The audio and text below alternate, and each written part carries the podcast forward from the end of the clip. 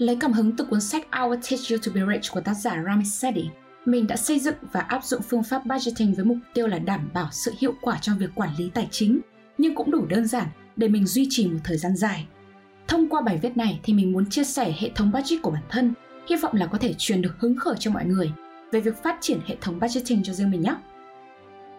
Vậy thì tại sao phải budgeting? Budgeting là một trong những thành phần chủ chốt của hệ thống quản lý tài chính cá nhân. Có thể hiểu đơn giản, budgeting là lập ra những ngân quỹ để kiểm soát việc sử dụng thu nhập của mình vào những mục đích cụ thể. Việc duy trì hệ thống budgeting đã giúp mình đảm bảo thu nhập được phân bổ hợp lý, phục vụ cho những mục tiêu cá nhân trong cuộc sống và hạn chế được cái tình trạng vung tay quá chán, không biết là thu nhập của mình đã bay đi về đâu. Hay nói một cách khác, nền tảng của việc quản lý tài chính cá nhân bắt đầu từ việc budgeting. Bạn không thể nào mà đưa tài chính vào tầm kiểm soát nếu như không bắt đầu kiểm soát chi tiêu của mình. Hoặc nếu bạn quá giàu Sorry, I can't hear you. giàu tới mức mà không cần phải nghe bài này nữa thì thôi say goodbye còn nếu không thì hãy thử ngồi xuống đây và bắt đầu suy nghĩ về câu hỏi với cái số tiền hiện tại của mình mình sẽ chi tiêu trong tương lai như thế nào mình đã chọn phân bổ toàn bộ thu nhập take home thực nhận mỗi tháng thành 4 mục chính với tỷ lệ như sau. Thứ nhất là đầu tư, investment 10%. Thứ hai là chi phí sinh hoạt, fixed cost 50%. Thứ ba là tiết kiệm mục tiêu goal saver 20%. Và cuối cùng là tiêu xài linh tinh đủ thứ, guilt free 20%. Và tất nhiên là các bạn có thể thử và thay đổi với nhiều tỷ lệ khác nhau để có thể đưa ra cái tỷ lệ phù hợp nhất với bản thân mình. Về investment thì mình sẽ không tập trung nói nhiều ở trong bài này vì để nói đầy đủ thì sẽ cần một bài viết riêng. Tuy nhiên, thì nguyên tắc của mình là luôn dành ít nhất 10% thu nhập để đầu tư nhằm phát triển net worth. Và phải đầu tư càng sớm thì càng tốt để có thể tận dụng được tối đa compound interest, lãi kép. Thứ hai, và cũng là khoản mà các bạn sẽ chi tiêu nhiều nhất đó là chi phí sinh hoạt. Chi phí sinh hoạt thì sẽ bao gồm các chi phí cố định hàng tháng để duy trì sự sống một cách vừa đủ.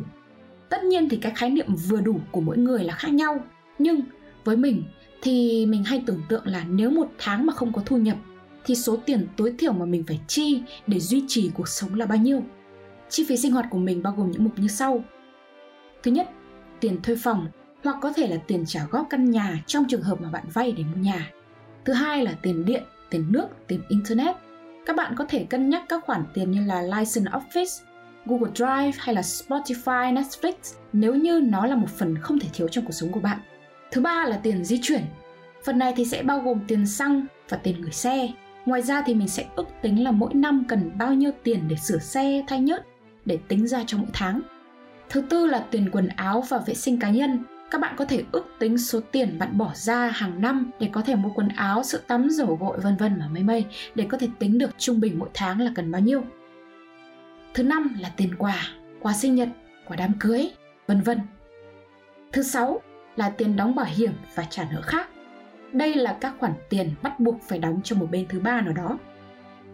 Và cuối cùng là chi phí phát sinh, dành cho những trường hợp trên trời dưới đất không thể ngờ tới. Và đương nhiên trong cuộc sống này sẽ luôn luôn có những cái điều mà các bạn sẽ không thể nào mà tính trước được. Thế nên là đừng có chủ quan, đặc biệt là về sức khỏe. Hãy luôn luôn dành cho mình một phần tiền để sẵn sàng cho những tình huống như thế này nhé. Và khi phân bổ cho từng mục nhỏ thì mình luôn luôn đi theo thứ tự từ quan trọng nhất đến ít quan trọng nhất, sao cho vừa đủ tỷ lệ 50% của thu nhập hiện tại. Nếu mà không đủ thì mình sẽ phải cân nhắc giảm tỷ lệ của mục guilt free xuống hoặc là bỏ một số mục ở phần fixed cost này, như là tiền Netflix chẳng hạn. Thứ ba là goal saver, tiết kiệm mục tiêu. Tùy vào từng giai đoạn trong cuộc sống, mỗi người sẽ đều có những mục tiêu khác nhau. 20% thu nhập của mình được tích lũy dần cho những mục tiêu như thế. Tùy thuộc vào mục tiêu và thời gian phải thực hiện mà mình sẽ phân bổ phù hợp.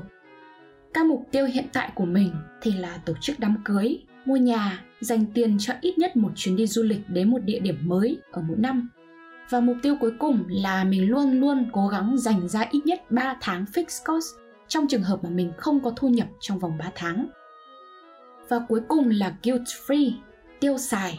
Sau khi đã đảm bảo được ba việc đầu tư, sinh hoạt, tích lũy thì phần còn lại 20% mình có thể dành vào bất cứ việc gì mà mình thích. Điểm mấu chốt ở đây là mình không cần phải lo sợ hay là đắn đo khi sử dụng phần tiền còn lại này vì ba khoản budget trước đã đảm bảo được việc mình vẫn đang từng bước thực hiện những mục tiêu tài chính của bản thân. Tuy nhiên thì điều quan trọng và mấu chốt ở đây đó là làm sao để đảm bảo được việc tuân theo budget đã đề ra. Sau khi đã lập được những budget rồi, thì việc tuân theo những budget ấy là không hề dễ dàng. Và sau đây là một số kinh nghiệm của mình trong việc áp dụng budget một cách nghiêm túc. Thứ nhất là ưu tiên dùng tiền mặt hoặc là thẻ ghi nợ thay vì là thẻ tín dụng vì mình sẽ chỉ sử dụng được số tiền mình đang có và cũng là số tiền mà mình đã lên budget.